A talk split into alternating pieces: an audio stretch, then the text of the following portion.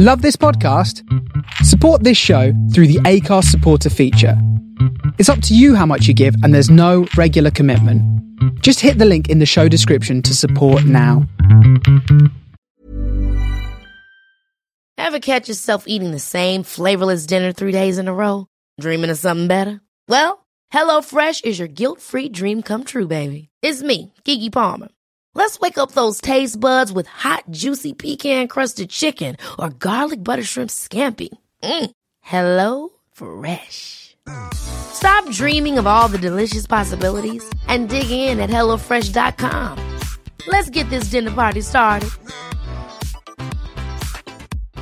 Here's a cool fact a crocodile can't stick out its tongue. Another cool fact you can get short term health insurance for a month or just under a year in some states. United Healthcare short term insurance plans are designed for people who are between jobs, coming off their parents' plan, or turning a side hustle into a full time gig. Underwritten by Golden Rule Insurance Company, they offer flexible, budget friendly coverage with access to a nationwide network of doctors and hospitals. Get more cool facts about United Healthcare short term plans at uh1.com. Hello, everybody. Welcome to a, another episode of Tuesday Night Jaw Meets. This week, uh, me, Jim Smallman, your host here on the Distraction Pieces Network, I meet uh, both members of CCK, Chris Brooks and Kid Lykos. Was meant to just be Chris Brooks. Uh, I went to see him in the flat he was staying in for, during Riptide this weekend in Brighton. Um, and Lykos stuck around, uh, and he's a cool dude as well. So I chatted to them both at the same time. It's a good chat. Um, apologies for no uh, episode last week, but I was busy with the deadline for something that some people you probably guessed it by now. But um, I was busy with the deadline for that, and I hoped to have this up yesterday. Um, but my son, little baby Claudio, has been very poorly, haven't you, mate? He, that's right. Um, he's eating banana at the minute. Uh, I'm keeping my dish. No, no, that's right, mate. Um, he's kind of guest hosting with me um, because he's been sick for the last four days. He's been very, very poorly boy. Our house smells of the plague. Um, but we've got his Hot Wheels loop the loop set up um, and a big cardboard box that his new car seat came in. So we're basically firing cars into that once this is edited and up. So, um, but yeah, so he's been a very poorly baby. So apologies for the slight delay getting this up. But it is Tuesday now, and you are getting it kind of on time. I just wanted to have it up on either Sunday or Monday. Anyway, some plugs. ProgressWrestling.com. Go there, buy tickets, especially for Super Strong Style 16 on the 5th, 6th, and 7th of May at Alexandra Palace. Chris Brooks is part of that. We announced it yesterday, um, along with many very good talents and many even more awesome surprises to come. So do come along to that. Alexandra Palace, 5th, 6th, 7th of May. Um, we're obviously going to New Orleans. We've started announcing some pretty cool names for that, including uh, Pete Dunne and Trent Seven uh, making their only independent appearance on the Friday show. Um, they're not the Saturday show, they're just the Friday show at the moment. Uh, no, they are, mate. You can deny it if you want. They are. Trust me, they're there. I promise. Um, so yeah, so do try and come along to those if you can. So I, I, I opened a cupboard. He's got quite excited. I'm getting him some gingerbread. Um, this is unusual. I, I wouldn't normally do this while parenting, but I've got to be honest. Today's one of those days I've got to do it. I'm even going to put this down while I open the gingerbread. Claudio, Claudio, Claudio, say hi. Say hello. Say hello. Say welcome to Tuesday Night Jaw. Okay, good work. Um, any parents uh, who are having to deal with their kids being ill, you, my heart goes out to you. Um, it's hard. My wife does most of the, of the work while I'm away working, but I'll be honest, he's he's been a stressful little monkey, um, but I do adore him. Um, anyway, so yeah, progresswrestling.com for New Orleans uh, on the 6th and 7th of April, 5th, 6th, and 7th of May at Alexandra Palace. 20th of May, Victoria Warehouse in Manchester, where Jack Sexsmith has said he will take his title shot for whomever is champion at the time. Um, so, uh, 20th of May for that, our biggest show in the UK outside of London uh, on the 20th of May. And then Wembley Arena, 30th of September.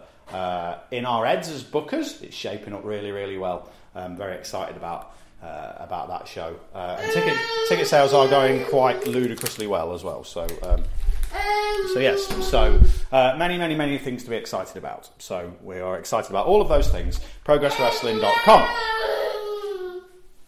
Eat your gingerbread, dude. Okay. I'll get it for you. This is. I wouldn't normally be this unprofessional with the podcast, but my wife did say to me, maybe just have the baby on it. That's the only way you'll get a chance to get it recorded.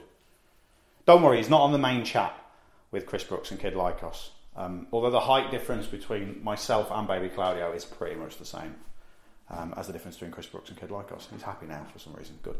Um, so, yes, so progresswrestling.com for lots of tickets and merch and things like that. Our next show at the end of March um, has sold out already, sold out in about two minutes, like they normally do. Thank you for your support if you're coming. Uh, it's very exciting to be doing that show. Um, uh, got lots of cool stuff planned for that, which will all be revealed over the course of the next few weeks. Demand-progress.com for all of our shows ever. Plus, now um, all of the stuff from uh, Lucha Forever, um, the much beloved uh, little company that um, unfortunately is no longer operating, but um, we've got their shows, so they live on through demand-progress.com, uh, as well as loads of other stuff from other companies that you can go and enjoy. And please support everything on the Distraction Pieces Network because it's all good. And my website is jimsmallman.com. I'm doing a load of shows. Maybe come to one of them. Maybe I'll do a tour later in the year of the wrestling themed show because it seemed to go quite well. Right, there's the plugs. Listen to me chatting to Chris Brooks uh, and Kid Lykos, uh, CCK together. Good lads, a good chat. Very grateful to them for spending some time chatting to me. Uh, also, very grateful to Riptide for letting me pop along in between my gigs in Brighton on Saturday to enjoy uh, one half of their weekender. Um, so, thanks to those guys. Right, enjoy this. Uh, me and Claudio are going to eat some gingerbread. Um, say bye, mate. Say bye. Thanks, mate. Um, so yeah, we'll uh, we'll say bye, and then I'll wrap things up again at the end. Cheers. See you in a bit. Hiring for your small business? If you're not looking for professionals on LinkedIn, you're looking in the wrong place. That's like looking for your car keys in a fish tank. LinkedIn helps you hire professionals you can't find anywhere else, even those who aren't actively searching for a new job but might be open to the perfect role. In a given month, over 70% of LinkedIn users don't even visit other leading job sites. So start looking in the right place. With LinkedIn, you can hire professionals like a professional. Post your free job on linkedin.com slash achieve today. Planning for your next trip? Elevate your travel style with Quince. Quince has all the jet setting essentials you'll want for your next getaway, like European linen, premium luggage options, buttery soft Italian leather bags, and so much more. And is all priced at 50 to 80% less than similar brands. Plus, Quince only works with factories that use safe and ethical manufacturing practices. Pack your bags with high-quality essentials you'll be wearing for vacations to come with Quince. Go to quince.com slash pack for free shipping and 365-day returns.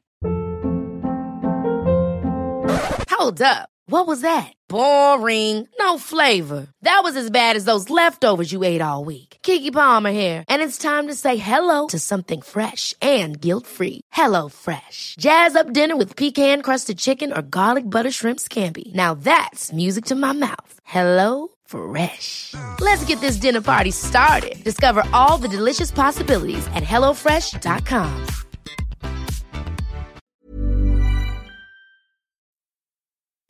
Hello, everybody. I'm sat at a glass coffee table in Brighton. Wait, that's a weird start to a podcast, isn't it? a smudgy Um, glass coffee table in Brighton that needs Fingerprints cleaning.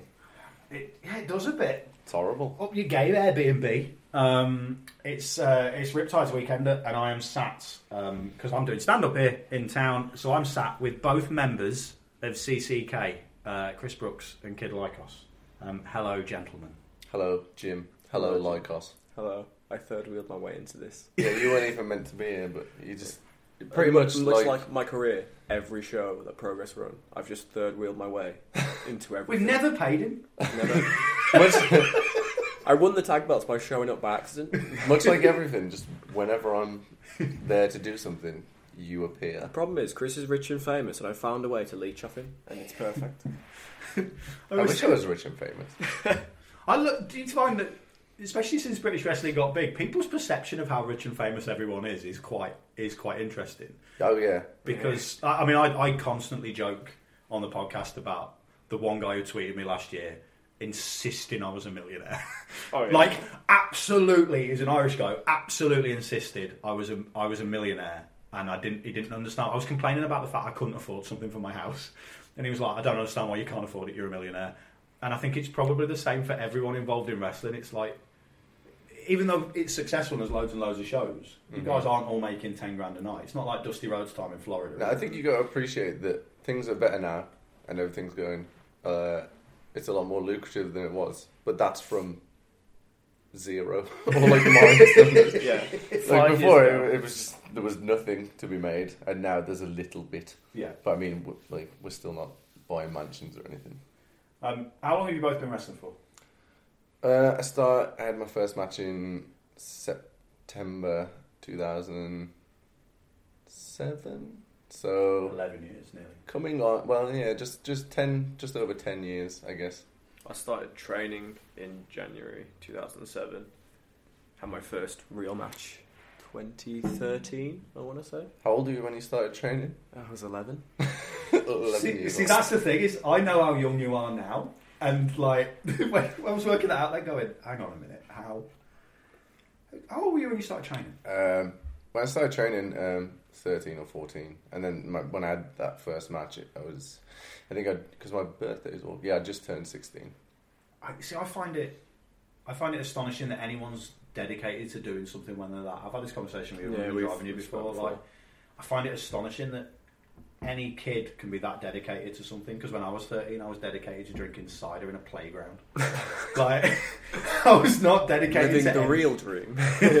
Like it was, it took me to 27 to realise I wanted to do stand up, and then I really dedicated myself to it. But as a kid, I couldn't, and that's why I think it's it's amazing that people are so good so young Yeah, when they actually dedicate themselves to I it. think because of the company I kept when I was around that age, Hmm. it forced me to mature sooner because I dropped out of school at 16 and just went straight into doing full time work. Really? Well, I did. I think I did about six months of A levels and then dropped out and just went into full time working. So, uh, and around the same time, I'd already been training for a couple of years. So when I left school, my I think uh, I've always had like a uh, like a realistic view of how a lot of friendships in your life work. And like as soon as I left school, I pretty much was cut off then from everyone I went to school with, and was kind of okay with it. I was like, well, that Like was that. that was that now, and that's done. And then I'm not going to talk to these people Mm. anymore. Like they were just it was circumstantial relationships because we were all at school, so we are Yeah. all friends. But like I was hanging around with the Hunter brothers and stuff, who I guess at the time this is going back ten years. So I guess they'd have been like mm, early mid twenties. Yeah. So being around people like them all the time, as opposed to the people I was then at school with, I think it gave me a more mature look at wrestling and what I was doing and stuff I wanted to do, rather than being like still a kid or whatever. Well, I think that's the thing as well is the amount of because I, I I had jobs from like the age of 14, and I I never. Like every now and again, someone will pop up on Facebook who I was at school with, going, Mhm. "Oh, you do comedy now." I'm, I have no interest in adding you as a friend on Facebook. Yeah, no Like- one can find me now because they don't my uh, pretend name, so I'm good. I don't ever get anyone adding me And from school. it, it's yeah, it's. It, I mean, it, the whole growing up quick thing is again because I look at how immature I was at 20, hmm and then I think how many people have performed for Progress at the age of 20 or under, Mm. and how I would never be able to do that shit. Like if you, when I was at university, if you told me I had to do a presentation in front of 10 people, I wouldn't have slept for a week, let alone wrestle in front of 700. See, I know people like that now, and that baffles me. But that was me maybe two or three years ago. Like, there's people at my uni who get Which is the same pres- uni I went to. Yes, uh, they get they get given a presentation, and they're so stressed, and they're rehearsing it, and they're rehearsing it.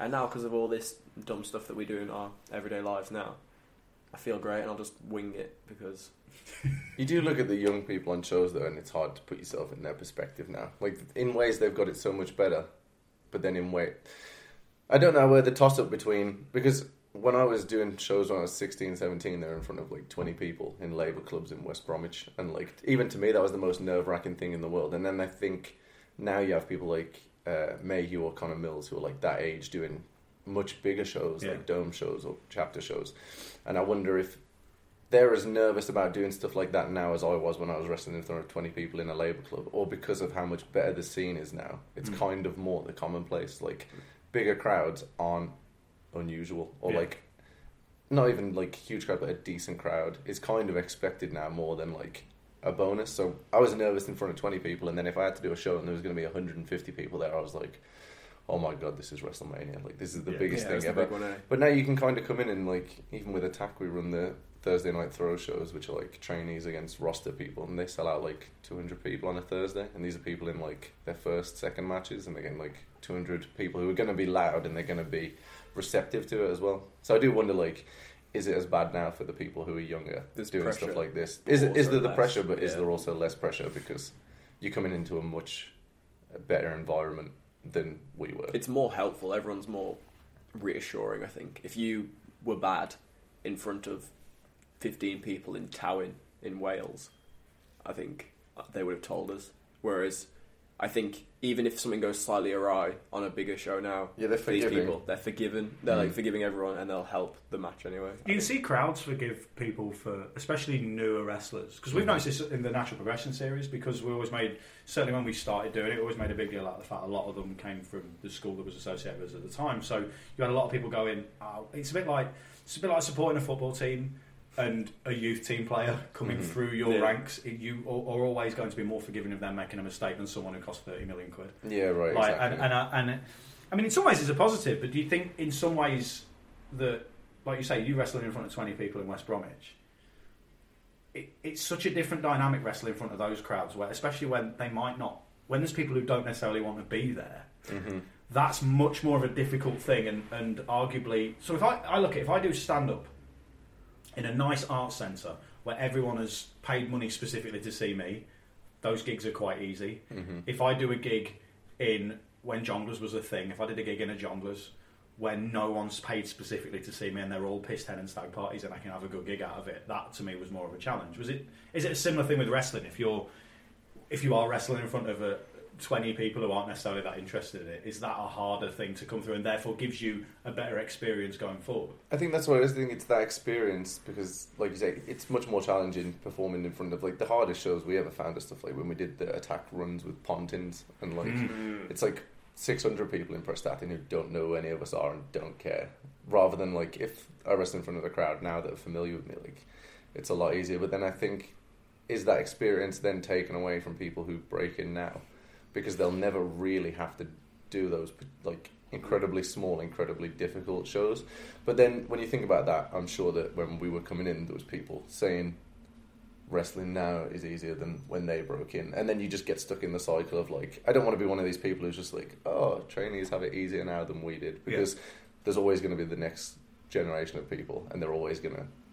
You're always going to be like, the people under, who came before them are always going to be like, oh, it's easier for them or Yeah. whatever. But the the way it's changed so much in short, such a short space of time is so vast because if you think 10 years isn't a particularly long time from when I first started wrestling and 10 years ago you would have to desperately find someone who had a digital camera to take one promo picture of you against a, a plain wall in a leisure centre and then find the one person that you knew in your circle that had Photoshop who could maybe make a poster. And now, like, you have people like Muscle White, Ollie, and Robin, and uh, Rob Razor, and people come in and their first ever promo pictures, they look They're amazing. incredible, yeah. Like, because the photographers now make people look even better than they Mm. really do. Mm. And like people come in now and they just look amazing straight off the bat, and they'll get a promo video edited together by these people who know what they're doing, and they edit it and chop it up, and then they look amazing. Like, I think there is much less of people being exposed because they're so protected in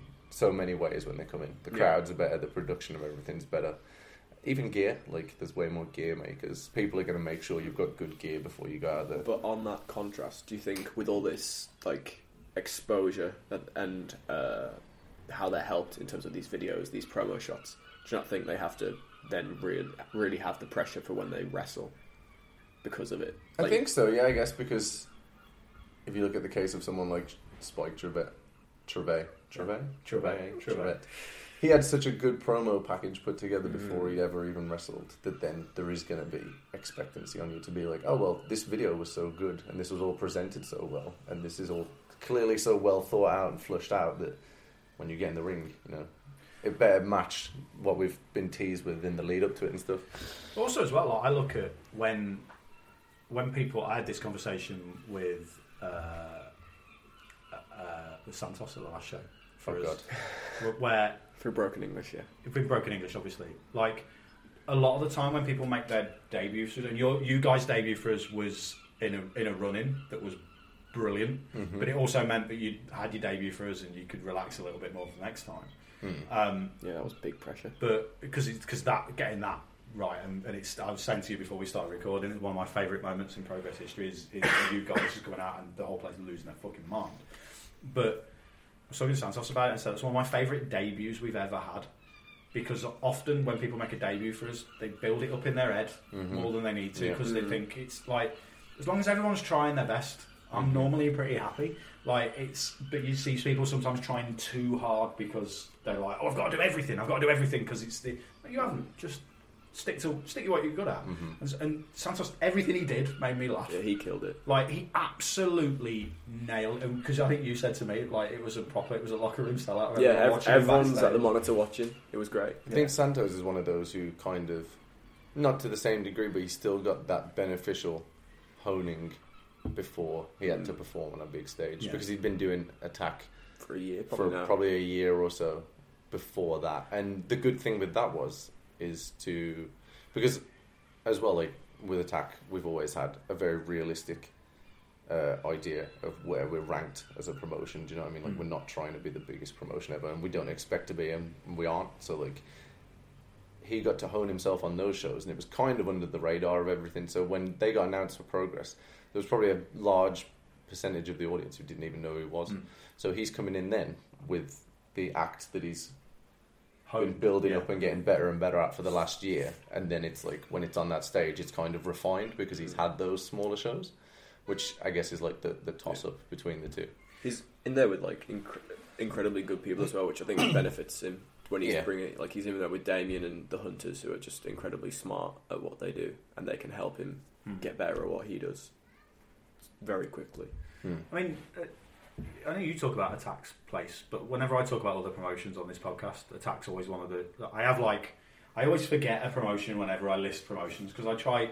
Obviously, I'm biased towards Progress because I can talk about my experience of it. Mm-hmm. But I always try and mention other companies like RevPro and ICW and, and, and Fight Club because they're all companies that I'm friendly with. And I mm-hmm. always mention Attack.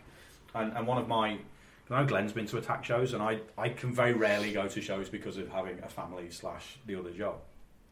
But from a fun point of view, like certainly over the last year or so, people like it feels like attack was always there and was always good, but it feels in the last year or so everyone's just gone. These are some of the most fun shows you're ever going to go to, Mm. and it feels that that people have more of the mainstream have, have latched onto attack in the last Yeah. last year or so because I think you guys put a show on sale last week that sold out super quick and the one in Cheltenham. The Cheltenham ones, they always usually go within about an hour. It's only like a hundred and something tickets, so it's not like a huge show. But But, it- like they but always go super cool, quickly and though, isn't stuff. Yeah, You know? like it is just like a little cult niche thing, and I think just having that in our minds has helped us not ever run into uh, clashes and like conflict of interests as people who put on shows against wrestlers. Because I think if you're running a small show without honestly and uh, realistically looking at what you're trying to get out of running this show, you can then have the thing of like if someone can't make your show for something else, Yeah. you get annoyed and there's heat there or whatever, which we've never had. Like we understand we're like this cult, small show, like it's a little niche thing, and like if someone ever needed to pull out to do something else, like if that's a better opportunity, Mm. like go ahead, it's fine. Like, and I think because we, the group of people that run the attack shows or wrestlers as well, we have more of an appreciation of that. But I just think um, it's good that more people get interested in it and stuff, but it'll always still be the little uh, niche that it's in. But I think that's fine. Like you say, like it's our aim isn't ever to put on the best wrestling shows in the country. There's a lot of places that try and put on the best from a technical standpoint or match star rating standpoint shows in the country. And our aim has always just been let's make sure every show is really fun. It's easy Yeah. to watch, and people go away going, "I had a great time. Like I laughed a bunch. It was really fun." Maybe this one match on the show was like super killer, or maybe like you. But the main takeaway from it is that was a really fun night. That was easy to watch, super fun.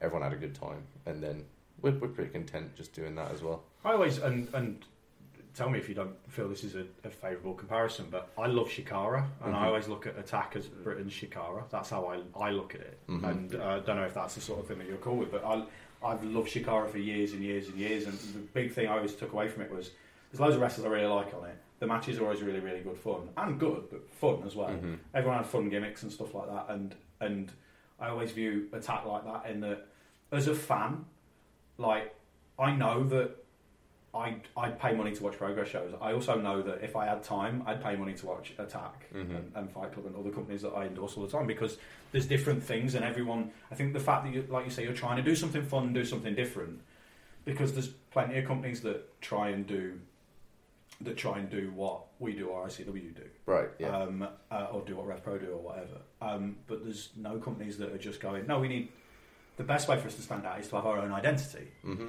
rather than just trying to everyone trying to battle for one position at the top. Why Yeah. don't we just have our own identity? And I think that's the really refreshing and cool thing about it. But it. I wasn't there from the very beginning of Attack. It was started by uh, Pete and Jim Lee, the ring announcer, and then Mark came in. It was Pete and Mark primarily, and then it kind of became a conglomerate of like five or six guys. And like PWG, isn't it? Yeah, and then it's Yeah. like switched or changed along it. But the main thing I think I was most vocal in was if you go back and look at the years Attack was running shows. I think I looked on Cage Match the other day, and it's like 2013, it's like five shows. 2016, it's like five or six shows, and uh, 2014, sorry, like five or six shows, and then 2015, it's like 14 shows, Yeah. and it was Attack was always seen as like we were a close group of guys anyway, and it was like let's make this platform where we can get ourselves branching out and stuff. And then the thing that they always used to do was the themed shows, and it was like I think it was the end of 2014. It was the Fight Club Pro show, and it was I was there, Pete was there, I think Mark was there. Uh, Gav maybe was there as well, and there was like a talk where we were like, okay, next year let's try and let's try and do this. Like let's try and run a promotion and run shows. And one of the main things I pointed out to them, one of the obvious influences was definitely Chikara, but one of the main things I pointed out to them was we can't rely on this model of theme shows Mm, if we're gonna do 14 shows in a year. Yeah. Like we can't come up with a different theme to parody Oh, every show. So the thing I came up with as an alternative was let's have a themed roster. yeah. Let's take everyone that's already on our roster and give them all different, ridiculous, outlandish characters, and then do storylines based around these characters. So we're still standing out, we're still different. It's mm. still going to be funny. It's still going to be quirky. But then once you've got the characters as opposed to just the gimmick shows, that's when you can do the stories with them and people get mm. invested. And then the first show with that mentality in mind was the one where Mark left. Yeah. Andrews goes to America, and that was where Damien and Ryan came out rebranded as the Anti-Fun Police, and Brothers uh, of Construction. the Hunter brothers became the Brothers of Construction, and me and Nixon were the uh, Culture Culture, Squad. Squad. We were like touristy. Mm. We'd come back off our gap year, whatever, and there was like old Papa Sunflower came in, and the Love Making Demon, I and we had full time as me.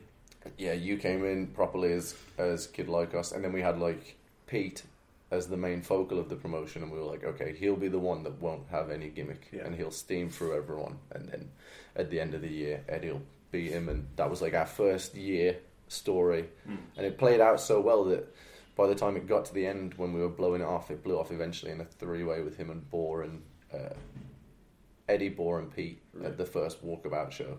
And by the time it paid off, we we did a music video parody set to My Way, parody in the WrestleMania one.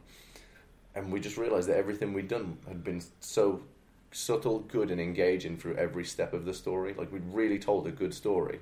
And as we were doing it, our crowds were going up, the tickets were selling faster, people were getting more and more interested. And it was like, this is a model that can work. So if we mm. just every year go reset January, what are we going to tell from here to the middle of the year to the end of the year, and what's going to be the biggest thing at the end of the year with these weird characters? That's like a, a really good model and a really different model to what Yeah. everyone else is doing, and that's what we've stuck to. Whether it's been Pete doing that three way, or uh, me joining you. you turning heel and joining me, or when we did uh, Shay and Chris Roberts, or when we did Glenn's favourite match of all time. It's the best match it's a ever. really good match, surprisingly. or when we did like uh, the big thing with the Brothers of Obstruction when they joined the Anti-Fun Police, and Damien was the big heel champion, and then Gav beat him, and the Bowler Armor beat the Construction Brothers at the end of the year, and like we just keep going now with that mantra of like this is the year, and it is very similar to how Chikara do things with their seasons. Let's tell these stories in this season, Hmm. and then at the end,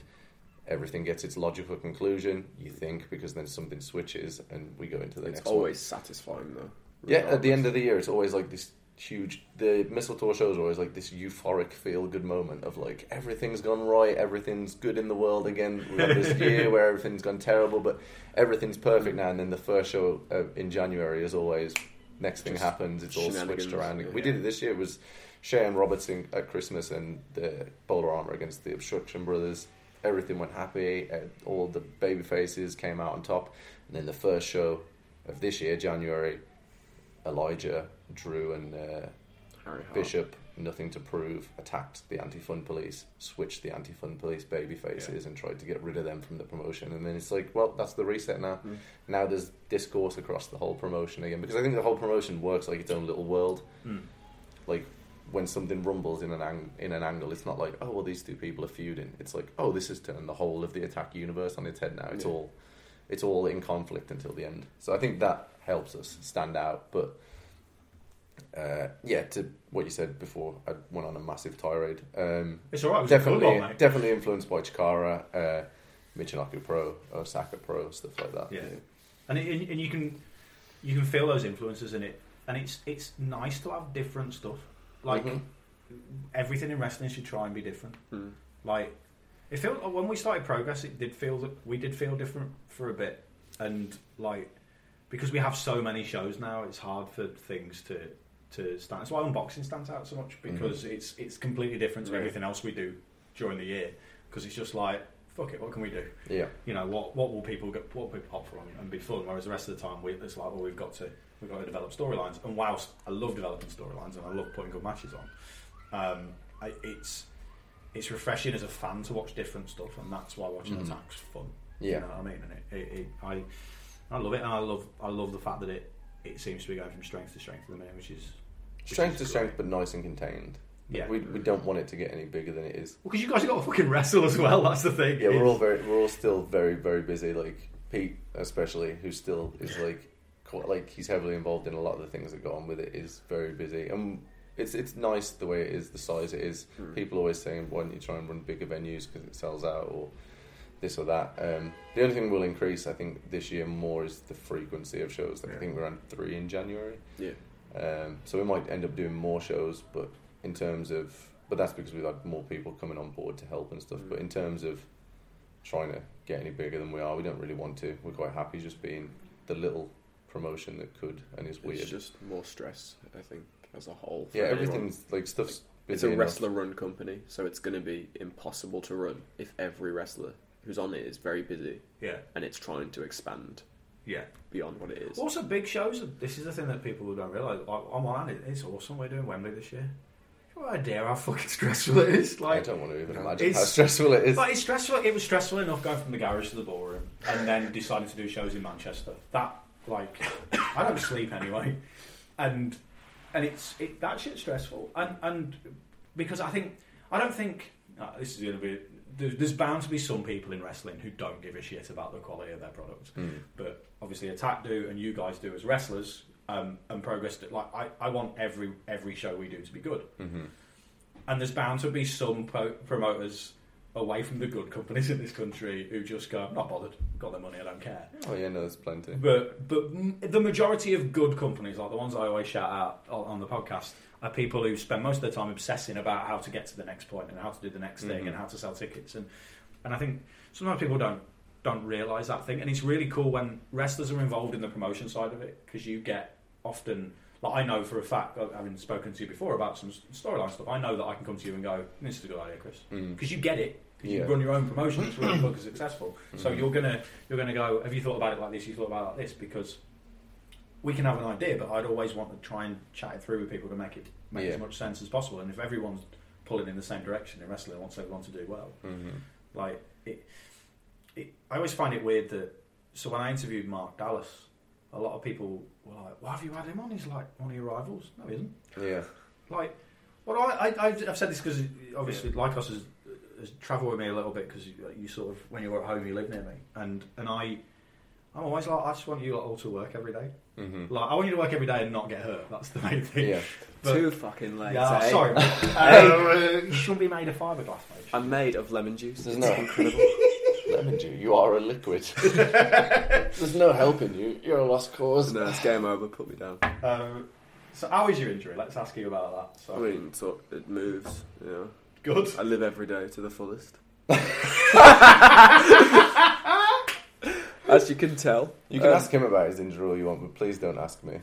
for the last, To be fair, for the last because even it's me been though, a string of injuries. So I think for the last, when did you first get hurt? August eighth. Okay, so for the last, uh, you know, like six, seven months. And how did you first? Consistently you, you people explain it. How asking did me it first life happen? So we were in Ireland wrestling, and just something went wrong, like freak accident. But because of the way I landed, that's when I, in theory, tore my shoulder. And then any time I wrestled after that, like I took a I took a week and a half off because EMT cleared me, which is fine. They didn't know any better. They didn't know it's fine completely. But so we, uh, I had a week off, and then I wrestled Tyler for Progress. Oh yeah. I did a drop down and it hurt, but I kept wrestling and so on and so forth. But realistically, I was just wrestling on borrowed time, and because of the injury, I was overcompensating. So when I when we wrestled uh, Bird and Boar, I broke my wrist just because of overcompensating for one thing and not thinking about another. Yeah. So I broke my wrist, on, like which is again an accident completely. But then when I came back, I was still on a bor- borrowed time of tearing my shoulder and not knowing. Like it's a miracle I made it so far. And like I say this to people now, I wish, as opposed to breaking my wrist, I'd just blown my shoulder out again at that show because then I'd be back by now and I would have known. Whereas it took so long to find out mm. because of the situation that I'm in where I am now. Yeah.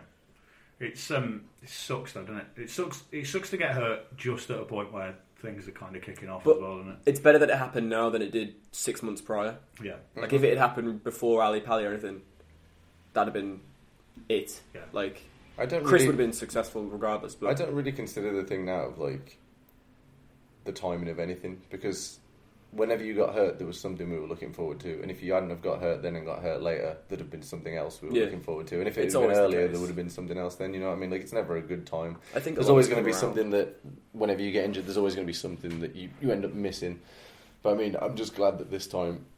You're in no rush to get back, and you're properly taking no recovery choice. time So and stuff. fine. Well, I've got no choice, but I'm glad that you're actually not Yeah, but I, I but Well, it's now I know. hurrying yourself back in and stuff. This is like something I was saying before we started recording. Before, like, I, I, from a promoter's point of view, it sucks if we've planned something and we can't use you. But at the same time, I'd always rather you were actually better than them because because wrestlers often lie about how hurt they are Yeah. Oh yeah, all, the time. the time, and people don't need to do it. But in the same way, I will. The- I will go and infect everyone in a green room with the flu if I've got it because I'm mm-hmm. going to. That's your perspective, which is good. That's how it should be. But there's certain people you'll say you're hurt, and they'll be like, "Oh, but I really want you to wrestle this guy."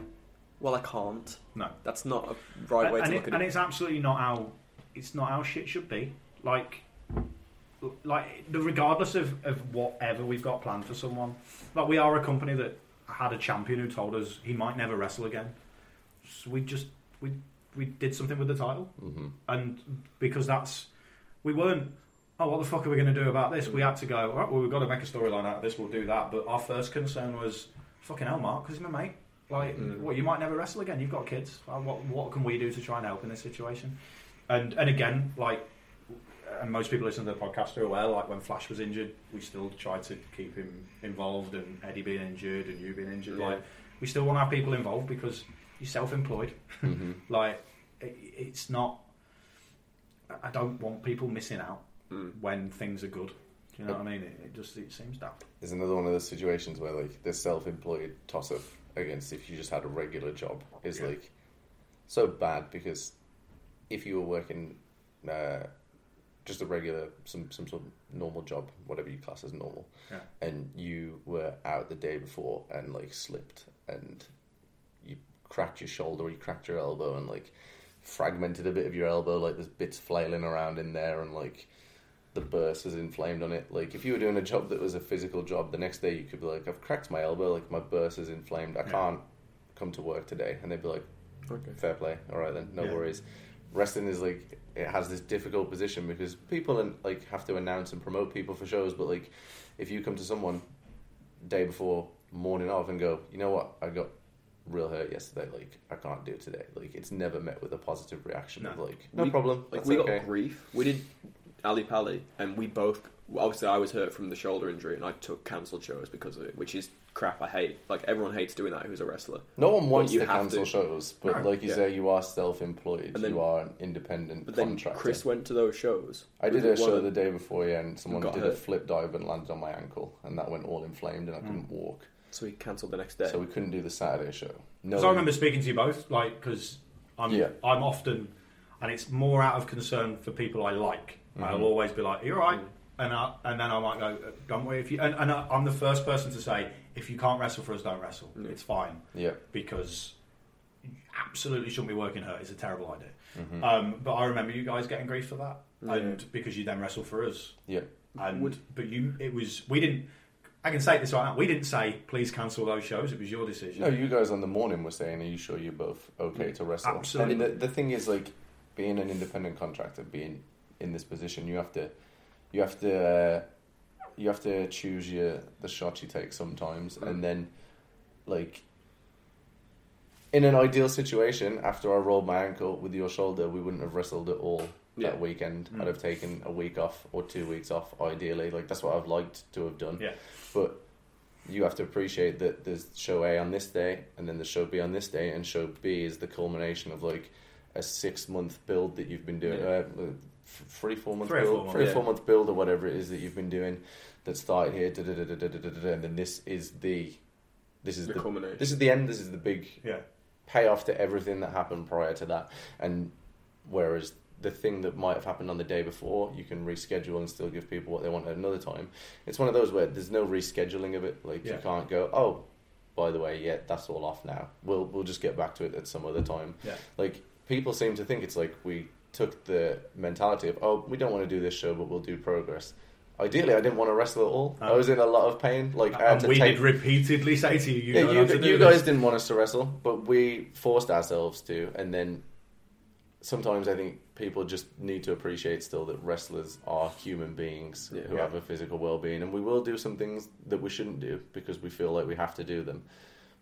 Uh, and that's not a slight on anything else. Like, it's not that we didn't want to do the show the day before. Yeah. It's that we felt like, without any pressure from anyone else, we felt we had to do the thing Yeah. on Sunday.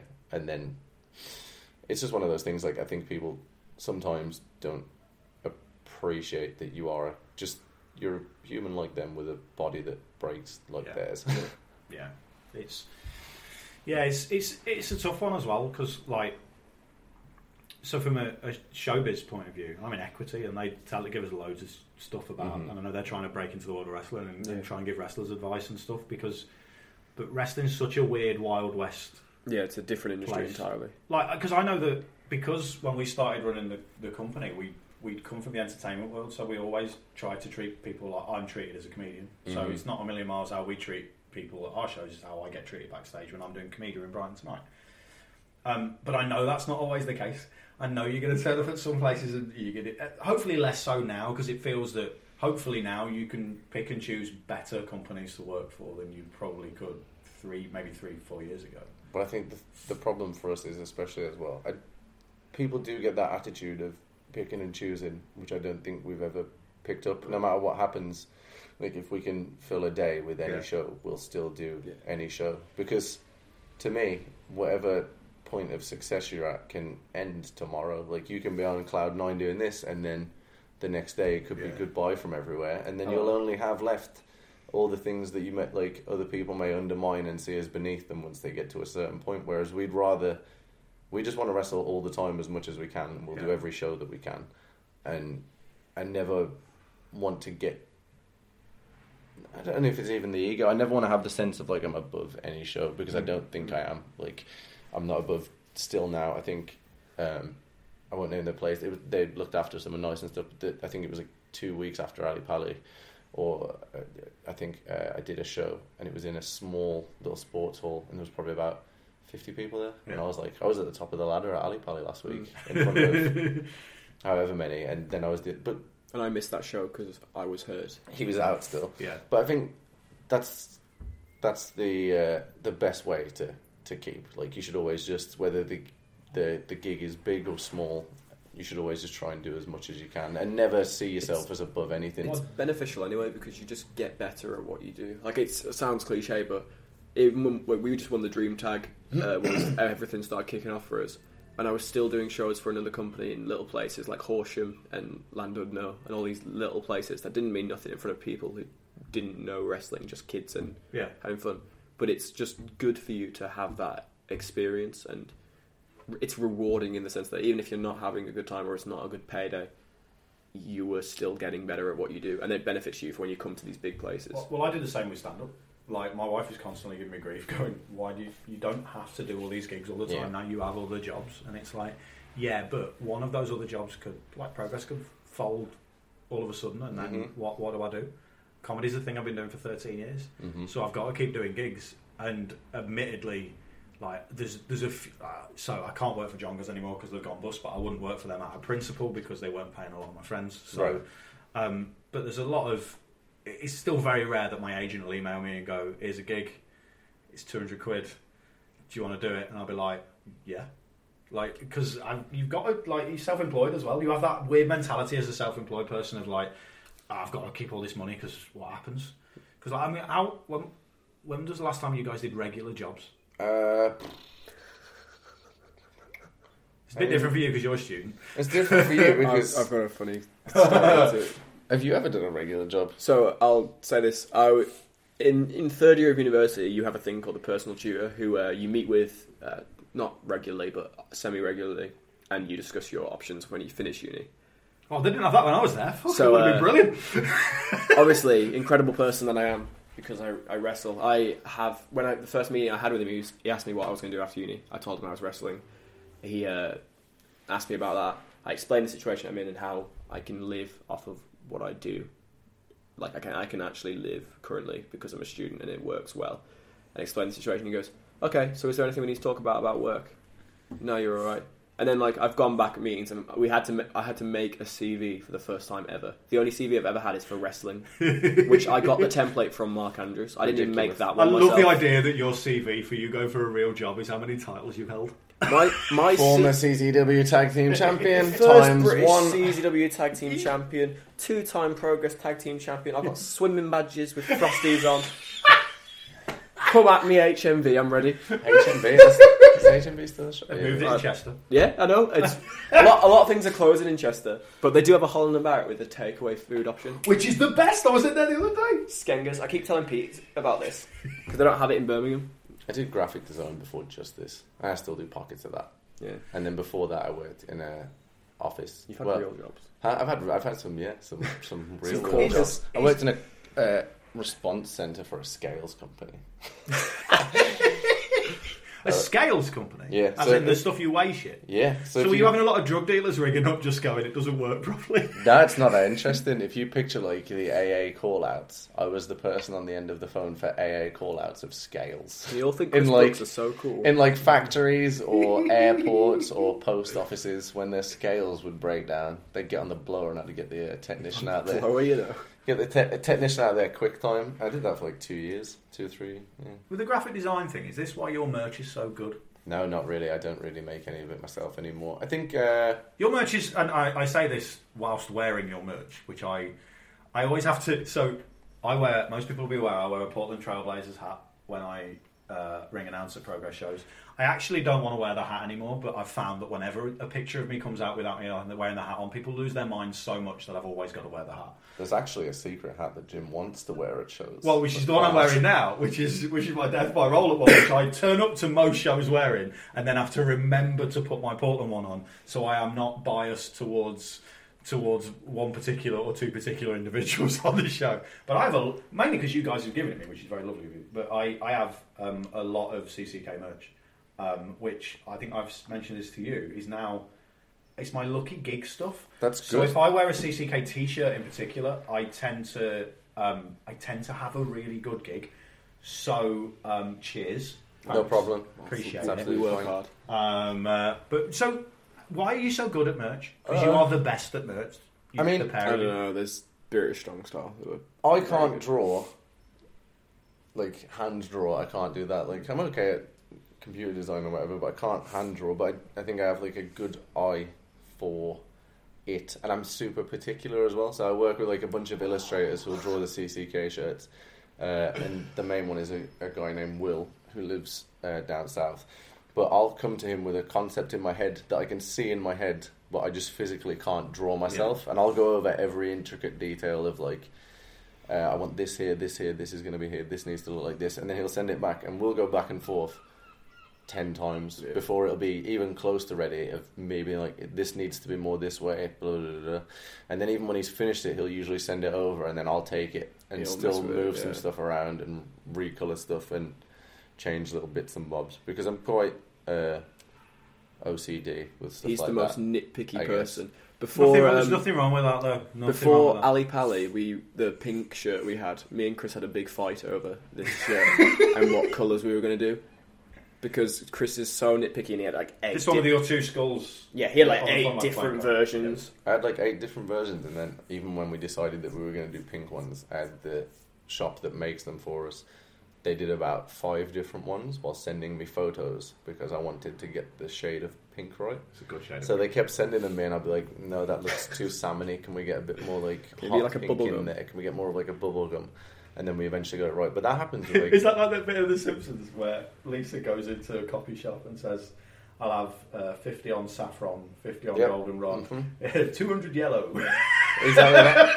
And that's been the same with literally every bit of merch. Mm. Like when we did the long sleeves, I was like, uh, "Can you show me pictures as soon as you printed one, so I can see the size of the stuff on the arm and it's in like the right place?" And when we've done hats, like every time I get hats done or anything like that, I get prototypes sent to me. I'll make them make it slightly bigger or change the color. Like the hats I've done now, he did a different purple.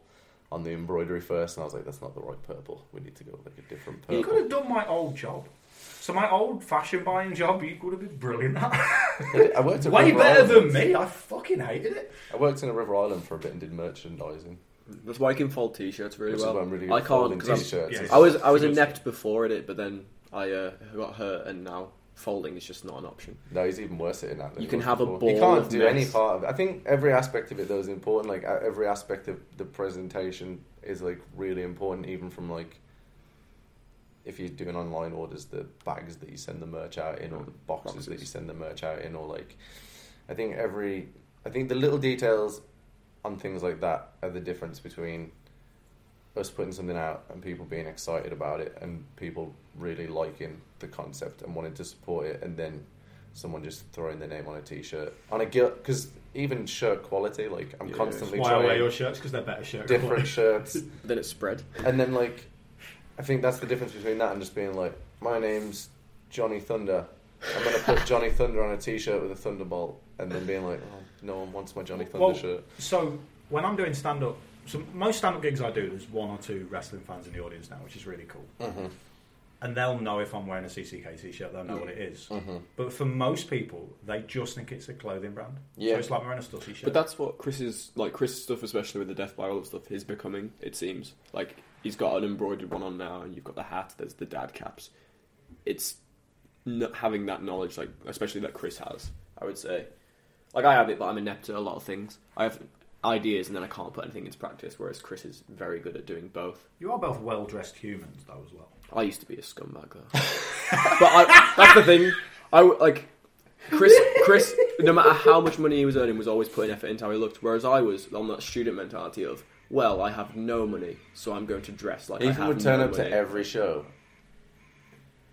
It's fine. in just their So Uh, this this is another guy we know. He would turn up to every show Ethan just in yeah. like uh, in like a YOLO squad cut off t shirt muscle vest thing, and then like Dobby from giant jogging bottoms. He would look like Dobby from Harry Potter, Eth- Ethan just wandering around in the cold in the winter in his muscle vest. Ethan Silver would rock up to his debut at Progress, where he's a surprise in his CCK tracksuit and try and hide in a bunch of the crowd. I wanted to punch him in the face. It's not my fault. I literally had no other clothes.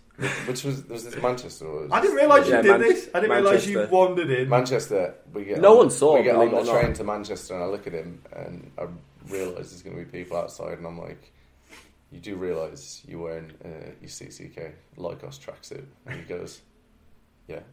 like no problem. I have nothing else.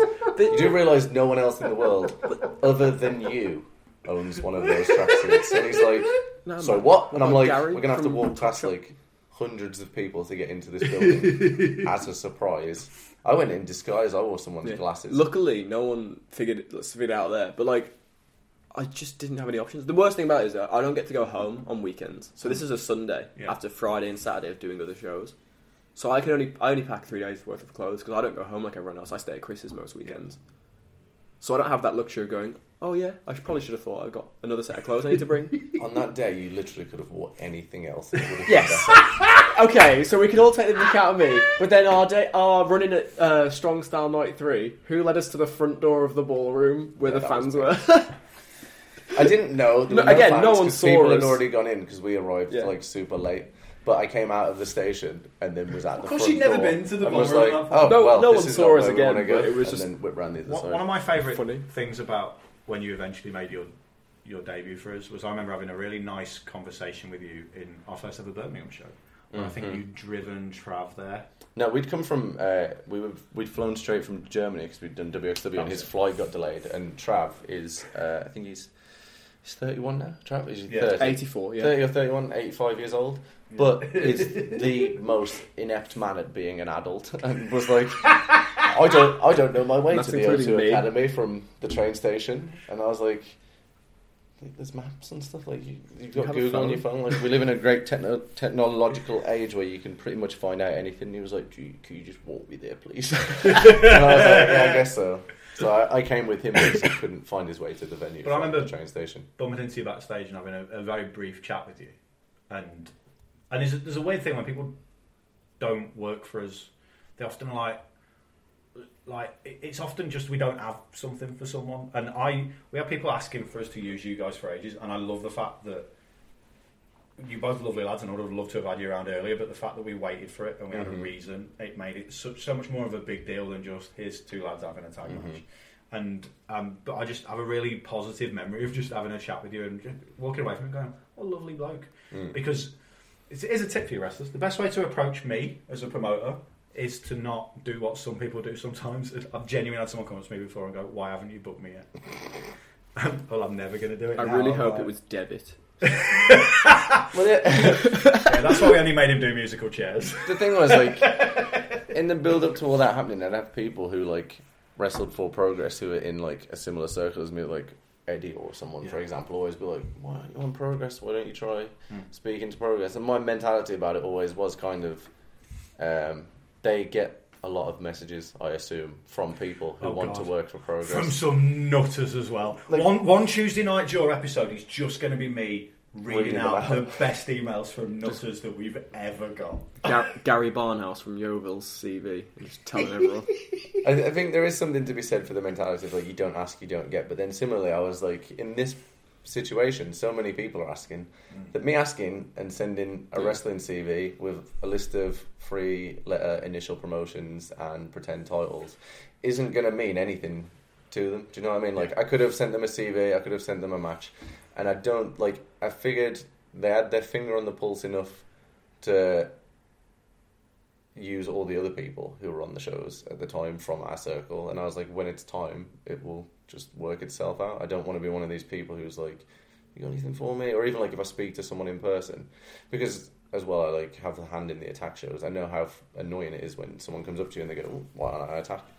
So I never want to be that person going, oh, you know, maybe I could get my foot in the door. Like, Well, that's just the thing. Is just from from day one, like you two lads have just been a joy to deal with. Which is, and, and most people who work for us are. Mm. Like, there's very few.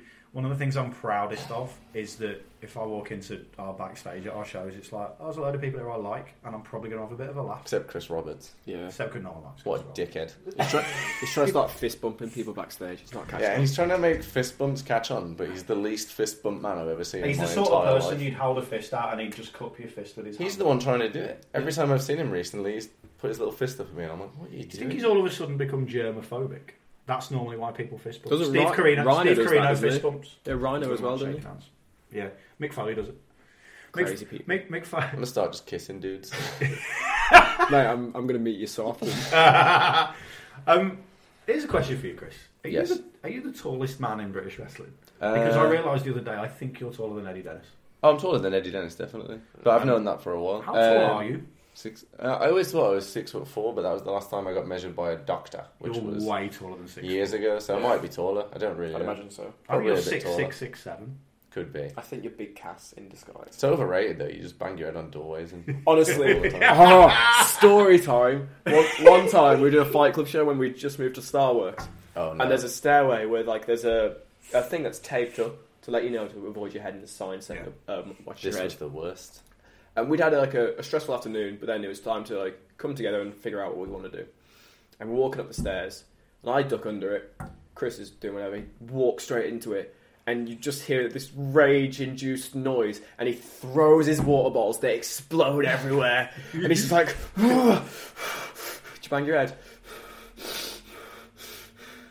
Like five minutes of just anger because just a little head It happens all the time. Just doorways, light fittings, rubbish. Um, I might be the tallest. I don't know how tall's Yeston. He's quite tall. I've met Yeston once, so I don't know. You're taller than Yaston. Uh, I don't think there's anyone taller than you in British wrestling. There's no great Khali here, is there? Well, there we go then. That's Yeah, no. if nothing else. I'll always have that. Um, I've just remembered, actually, just speaking of Fight Club, the one Fight Club show I've been to, which was was uh, um, Project was- It was Project Mayhem Day Two. Was at Mm. Starbucks, and I was um, uh, Martin Zaki was showing me around, hmm and because he's my mate, so he showed me around, and I'm like, I'm having a lovely time because I'd already worked that afternoon, hmm and so it was brilliant. I didn't have to work in the evening, and I was like, I've already earned my money for a Saturday. I can actually watch wrestling with my friends. And watch wrestling with the. And, and there was a, there was a couple of really cool moments. One was when Sammy Callahan's music, which turns out is the same as mine, played, and loads of people turned around and went, "Are you doing?" I'm like, "No, it's Sammy Callahan, who's an actual good wrestler." The best thing about that was just the way he said, Sammy Callahan's music. He's got the same music as me. That's my. That's my It's not my music. You're welcome, his. Sammy Callahan. Not Nick Gage, it's not his- Sammy Callahan. It's his music. Been doing it longer.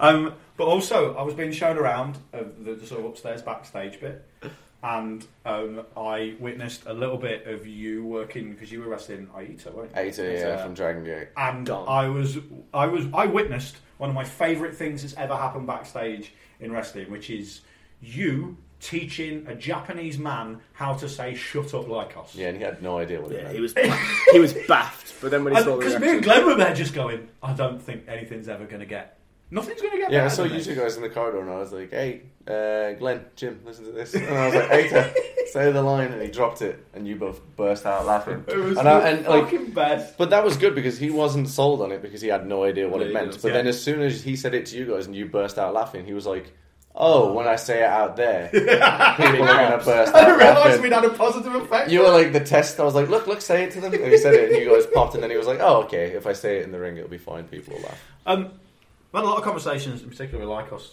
about about the wrestling that you like. When you, there's two answers for this. When you were a kid, Yeah. who was the, who was the wrestler or wrestlers that you most admired when you were a kid, and then when you started training, who was the wrestler or wrestlers you most admired? When I was a kid, it was X Pac because he had a sweet bucket hat and a cool, cool have, like you, met- have you met jersey. him? Surprisingly tall. Everyone says this. He's like the largest human apparently. He's six foot four because everyone back then was six foot four. Yeah, in everyone was huge. Land of the Giants. You don't realise it when you see him, Yeah. but yeah, he was massive. I liked X Pac uh, because I just thought he looked cool, really more than anything, and he was tiny-ish, I guess, compared to everyone else. Yeah. So maybe it had something to do with that. Because I wasn't tall until I was like 17, 18. I was like regular height, and then just went. so uh, I liked X Pac, uh, and I liked Ric Flair because the first wrestling I ever saw was the Rumble '92 It's good. where he wins. wrestler, So I was like, well, he's the best because he won. So Yeah. obvious. Uh, who else did I like? I liked Raven. Uh, again, but like Raven Demolition Legion. I think so many of my likes early on went off appearance. I just liked people who looked cool and had like cool jackets and Yeah. face paint. Uh, and Ric Flair because he won the Rumble. What about when you were training? Training, uh, I'd already got into indie wrestling when I started training because I kind of went off wrestling for a few years and then found the wrestling channel. Yeah, got back, got back into wrestling through that and all Brilliant. Ring of Honor and stuff like that. And went- that Ring of Honor promo they used to play on there that showed loads of people doing crazy moves, and I remember seeing that, and I was back into wrestling at that point. my favorite one that they ever used to play on there was the Satamura one. The little uh, there was a like thirty second bumper clip advertising. Oh, and they did uh, every one. They all- yeah, and it had a theme song over it, and now I'm wrestling this too, which is crazy. I remember the Jack Evans one a lot as well. The Jack we used to Evans play. one, I bet Ethan loved that. Yeah, we got some stories. Like us, love that. Graham. Graham. Kevin. Graham Lykos. Uh, but yeah, I was already into that stuff then, and my favourite wrestlers around that time were Chris Hero, uh, El Generico, Super Dragon. So they, they were the ones I liked most when I was training. Sweet. What about you? Uh, so when I, I like when I first started watching wrestling, I'm younger. I saw wrestling later, uh, so I really liked Rey Mysterio, obviously, as everyone does. But uh, everyone who says Bobby Rey Lashley. Mysterio, no. See, I'm I'm from an era past Bo- MVP. I'm past Bobby Lashley. Oh, Fuck you. Bobby Lashley was like 2006 when he was hot, whereas like I started watching wrestling, like just as that time period was coming to like 2006 was coming to an end. So like I, I saw Mysterio versus Kennedy in a main event of SmackDown, and it was great. And I was hooked because Mysterio is just a weird small guy in a mask, so it was incredible to watch. No, I can't understand why you'd find that appealing. I don't, I, don't, I can't ever think of it. But uh, then once I started watching wrestling expanding, like the first indie wrestling I ever found was Chikara, that we, Yeah. we talked about earlier. So I liked a lot of guys from there, like Lince, who's now in 205 Live, and all, He's again, great as well. Yeah, but like like in Chikara, man, when I first saw him, I was like, fucking hell, like this guy's incredible. Like Helios, who, who went, on, who's obviously Ricochet and things like that. Uh, and then I discovered Jack Evans, who's my favorite wrestler of all time. Uh, Alex Shelley, who's one looks seems to be one of the smartest guys in wrestling. Just what every little thing. This house show TNA clips from 2005, where he's having these incredibly like mismatched matches of lucha Japanese style American wrestling and killing it in front of Tennessee crowds that don't know. I'm responsible for one of the best Yeah, stables it's ever in Generation Next. who are- Shelley to me is one of the wrestlers who are like there's such a small rare breed of like these thinking man's thinking wrestlers, and they're just you can tell that every single thing they do in the ring is so calculated. Yeah. But like in my mind, it's kind of like a small crop of people. Like off the top of my head, like I'd put Danielson in there, I'd put Hero in there, I put uh, Christian Cage in there. I'd put Gresham in there. I'd put He's a- Sabre in there, hundred percent. Uh, Alex Pete. Shelley, Pete. Yeah, like they're like this crop of just everything they do is so deliberate, so well mm. thought out, and they just get everything Yeah. so well. And I hate them all. No. But then also Dragon Gate, I think they're the best wrestlers of all time, and I love that to this day. Stalker Ichikawa. Even Best Stalker of all Ichikawa.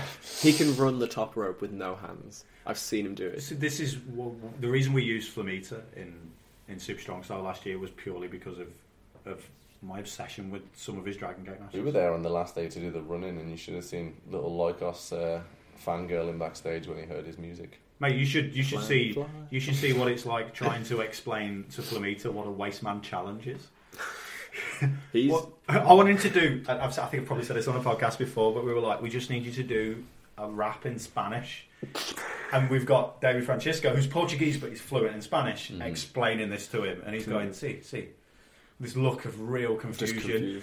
And then I think it was Mandrews who was like, just, just do, do. And I wanted him to do, I wanted him to do Gasolina by Daddy Yankee. Oh God. That'll been because for some reason I had it stuck in my head. I oh, think my missus had had it on, and it was stuck in my head. And I was like, if he does that, that'll be amazing. But then, apparently, at some point in the it, with them all working stuff out, he just went, "I do Macarena." And everyone went, "Yes." I imagine it was one of those where it was so painstaking to get to the point where everyone knew what was happening that when he was like Macarena, they were just like, "Yeah, that'll do at this point." He- sure. he- but he Go ahead. loved it. He Yeah. absolutely like he was telling us how much he loved it. Or like, you, you, yeah, I mean, this is a very bizarre match that normally you would not be doing, but it's fine. Um, but Dragon Gate is awesome. Like, Yeah. and it's. I went to the Dragon Gate USA show in 2012, a week after our first show, Hmm. um, which had weirdly had Sammy Callahan against Sabu on it, which was. Oh, And I've spoken to Sammy about it, and he's gone, "Oh God, I'm sorry." it wasn't that bad. He just apologised for it because Sammy's Sammy and he's lovely. Um, but yeah, I think uh, Dragon Gate's awesome, and it. What's unusual for me about Dragon Gate is it.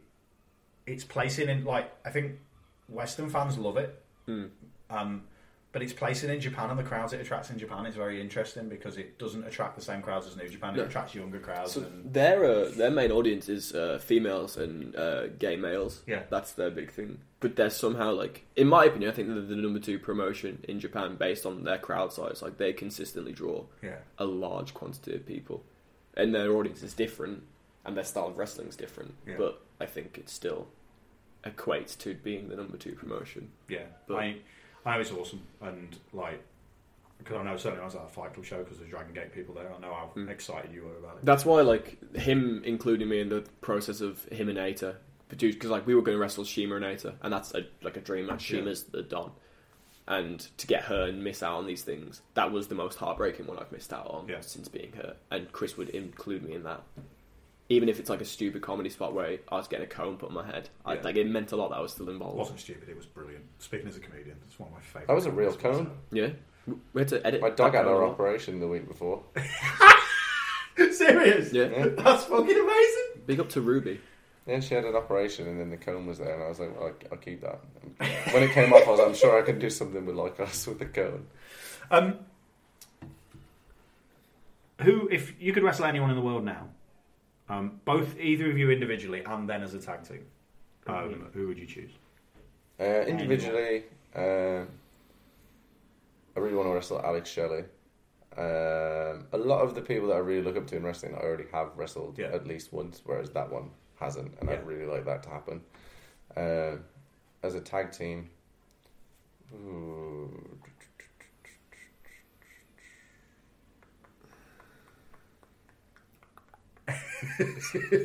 clicking in my mouth so that it sounds like we've not gone dead It's, air. it's not radio. It's not going to go into the emergency broadcast system. I'm trying to think. Um, It's hard. Well, while he thinks of it, I haven't thought about tag team wrestling for a while. Yeah, That's what it is. a bit. uh, my go-to tag team. I'm one- like, hmm. I want us to wrestle Machine Guns or the Usos. We used to have a list, and now I haven't tagged You guys properly. against the in so long. Usos would be amazing. I think they're He always really says he good. wants to wrestle the Usos. I say this in every everything we every interview we've ever done. Uh, Machine Guns because Smash Brothers. Smash Brothers.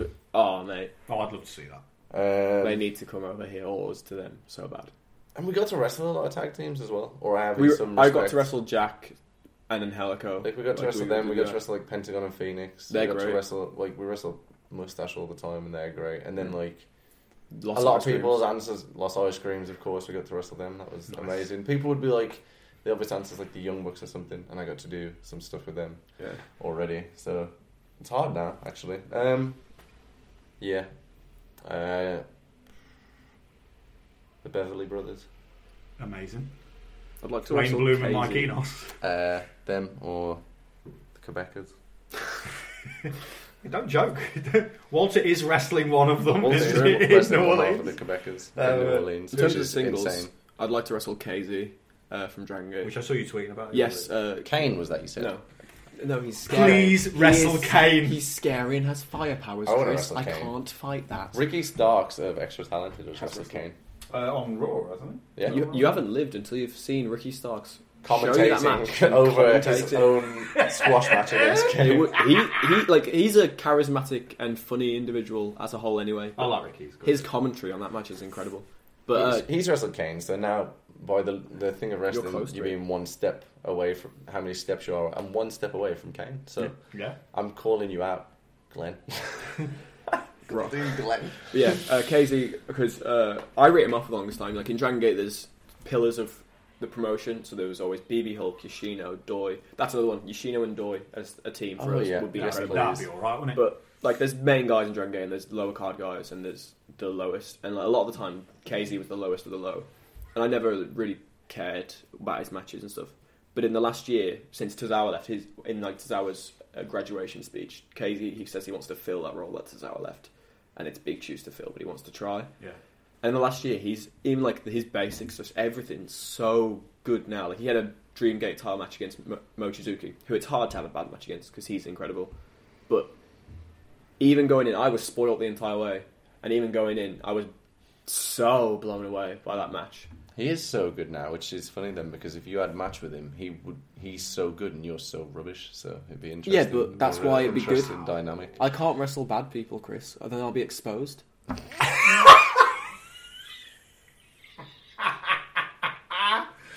Oh god, It'd god. be terrible. Oh good god. Which is why I'm calling out you, Glenn. Kane. Dunno. Why is everyone calling out Kane? That's my He dream. scares me. Get man. your own dream. I don't want to wrestle Kane. He scares me. You do want to wrestle Kane. I'll take the clothesline when he jumps off the top rope, and then you can just do the rest, please. With handicap match. Yeah, I'll just tag in, and take that one move. dislocate my shoulder again and roll out. I, want, I want to wrestle him. I want to earn his respect. And then Chikara's King of Trios this year. I want us to be CC Kane. we can wrestle the Nexus. Did you see they're announced? There the go. Nexus. Nexus versus CC Kane. Michael Tarver, I'm calling you out, son. No.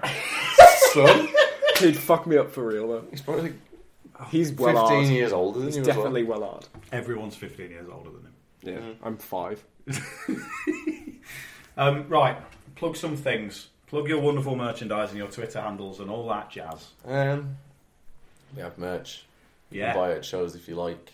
You don't have to if you don't want to. Like, don't feel any pressure. Uh, I don't really sell it online very often because I don't like going to the post office and packing stuff. So whenever I do put them on, they're on for like an hour or two, and then I take them off. Um, other than that, I don't really have anything to plug. You follow me on Twitter at Obey Brooks. Um, other Instagram. Insta, uh, if you want, if you can find me. You post photos. I post pictures. Uh, I'm going to be slightly more inept at all these things, but I'll still promote uh, at Kid Lykos on Twitter. Uh, if you see me at shows and I have merch, please buy it because I'm made of Please fiberglass and need some stability in my life. He's the Balsa Wood boy. Uh, on Instagram, I post black and white photos because I'm sad and injured.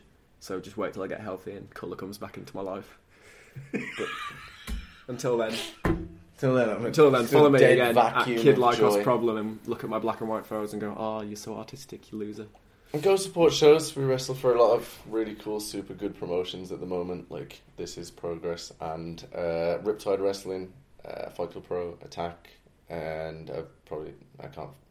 There's lots of places. I'm sorry if I didn't say your name, but like go support all the shows. Support those shows that Chris wrestles on. If you my support the show. shows, we will be supported in turn by you going out and checking out shows. I think that's important too. Uh, the thing with merch as well is I like actually seeing people and Yeah. interacting with them. I don't want it to just be like there's no That's that's the rewarding thing. there's no intimacy in someone just buying a shirt and then you send it out. Not to say that there is in face to face conversation, but it's nice to meet people and as best people can, like keep going to live shows, support live shows. That's the most important thing. It's all our bread and butter.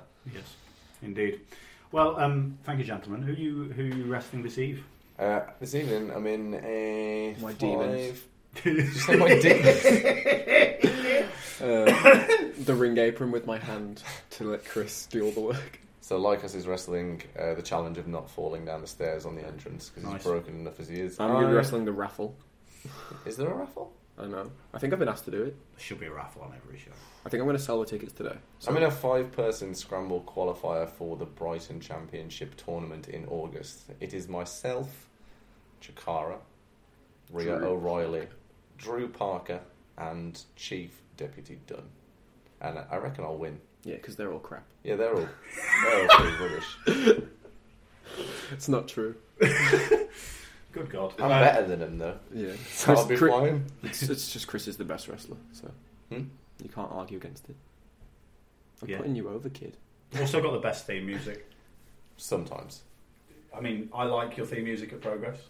One of the first Um, times I met Chris, he had the best theme music of all What was his theme music then? Because Human Fly is one. It's one of my favourite songs. And when it's you come so out to good, it, it- and I'm so sad that there's places we can't use. And it. also, it's it's incredibly suitable. Like, Yeah, it's it just works so brilliant. well. But it's one of the things like we could use it, but you don't want to take that risk. we tried hard. really hard to get the actual permission to use But it. everyone's dead in the crowd. But yeah, That's there's the like, problem. there's one member of the Cramps who's like still alive, or two, uh, uh, one or two. But like the Cramps now, they're all in like the sixties, Yeah. fifties. Yeah. Like they don't have social media, they're not on Twitter or anything. The All the website labels are defunct. is just still a memoriam on there, and then the labels that the albums came out on aren't labels anymore. So someone else will own the rights to whatever those labels had, and it was just we tried to find it, but we I couldn't. emailed tour managers from years ago I listed on their like other website and it Yeah, doesn't we, work. we really just couldn't find an avenue to even ask anyone. So So, what was his theme the first time you met him? First time I met him, uh, I d- it was an attack missile tour, and he wrestled uh, Tyler Bate, and he came out to a Say Anything song called Little Girls, which is just the. If you don't know the band or anything, it's just the funniest thing to just hear out of the blue. Makes no sense. it's a good album, good song, Say off a good album. Uh, it's off in defense of the genre. or is it off? No, it's not. It's off. It's Uh, one with the say anything as a real boy. nose, yeah. Someone was saying to me the backstage of Progress show the other day, I forget who it was, just they wanted to come out the happy hardcore from now on. I'm just like, oh, imagine it. Who, who is it? Was it Walter? Walter with the most. Walter just coming out, big smiley face t shirt, just clapping his hands. Imagine. Have you ever seen Walter's uh, gimmick that he had when he was in Japan? You show me pictures of it. You've it's never incredible. seen it. It's amazing. So he did. Uh, was it zero one? It's Big Japan. Wasn't it Big Japan that used to work for them? It wasn't Michinoku. Or Osaka, maybe. It was a weird one. I didn't think it was. He went over like, but th- he did Big Japan. Uh, but that was when he was just Big Daddy Walter with WXW or Big Van Walter with WXW. But before all of that, he did a tour of Japan, and it was for a promotion. And they had him portray this mascot character from a Japanese cartoon called Gacha Ping. So it's like Walter and his hair's sprayed green, and he has like a thing in his mouth, so it looks like he just has one big tooth at the front of his mouth, and he's in like a big green thing. With, oh mate, Oh my find good a lord. He. Chris, is, Chris is showing me pictures of this, and it's just the funniest thing I've ever seen. And if he I- listens to um, this, which he You're will, dead, mate. he'll kill me. the scariest man in wrestling will hunt We'll you just down. put him over in the meantime. Walter's really good at wrestling. He's a and brilliant he's a wrestler wonderful human. And so- a wonderful vegan There you human. go. Look at him. Oh my god. He's got a big ass shimizu singlet. Uh, let me try. Uh, Oh, oh my god. I'm astonished. Oh, good God. None of us ever had this conversation, guys. Uh, I'll uh, I'll see you later. Thank you, Chris. Thank you, Lykos. thank you. Bye. Thank you once again to Kid Lykos and Chris Brooks, collectively known as CCK, the best merch havers in the world of wrestling, uh, for chatting to me last Saturday afternoon. It was much appreciated. They're good lads. I really enjoy speaking to both of them. I, I spend quite a bit of time travelling um, back from shows with Kid Lykos because uh, when he's not at uni, he lives near me, so it's. Uh, uh, it was nice to have him a chat with him there, and also to catch up with Chris Brooks, who's one of my favourite people in wrestling. Both of them, love them both, great lads. Very grateful that they spent some time chatting to me. So um, do support them. And again, the plugs that I did at the start of the show: ProgressWrestling.com for tickets for all of our shows, including Super Strong Style 16, 5th, 6th, 7th of May, New Orleans, 6th and 7th of April, 30th of September at Wembley Arena and the 20th of May at Victoria Warehouse in Manchester. I've done them in completely the wrong order in the vain bid that it maybe will jog people's memories to buy tickets. I haven't bought them yet. Um, and demand-progress.com for all the Progress Wrestling shows where you can see loads and loads of CCK being awesome. And also uh, support everything on the Distraction Pieces Network. And my little website is jimsmallman.com. Thanks for listening. Thanks for subscribing. Tell more people about this podcast. It's very helpful. And I will see you next week. Will you see everyone next week as well, Claudio? Will you? Are you waving? Okay, you just eat then, yeah? Say bye bye bye. You're not going to do it now, are you? Looking at me like I'm not your performing fool. I'm your son. For God's sake. Right, anyway, I'll see you next week. Thanks for listening. Bye. Ever catch yourself eating the same flavorless dinner three days in a row? Dreaming of something better? Well, HelloFresh is your guilt-free dream come true, baby. It's me, Keke Palmer. Let's wake up those taste buds with hot, juicy pecan-crusted chicken or garlic butter shrimp scampi. Mm. Hello Fresh. Stop dreaming of all the delicious possibilities and dig in at HelloFresh.com. Let's get this dinner party started. Even when we're on a budget, we still deserve nice things. Quince is a place to scoop up stunning high-end goods for 50 to 80% less than similar brands. They have buttery soft cashmere sweaters starting at $50, luxurious Italian leather bags, and so much more. Plus, Quince only works with factories that use safe, ethical, and responsible manufacturing.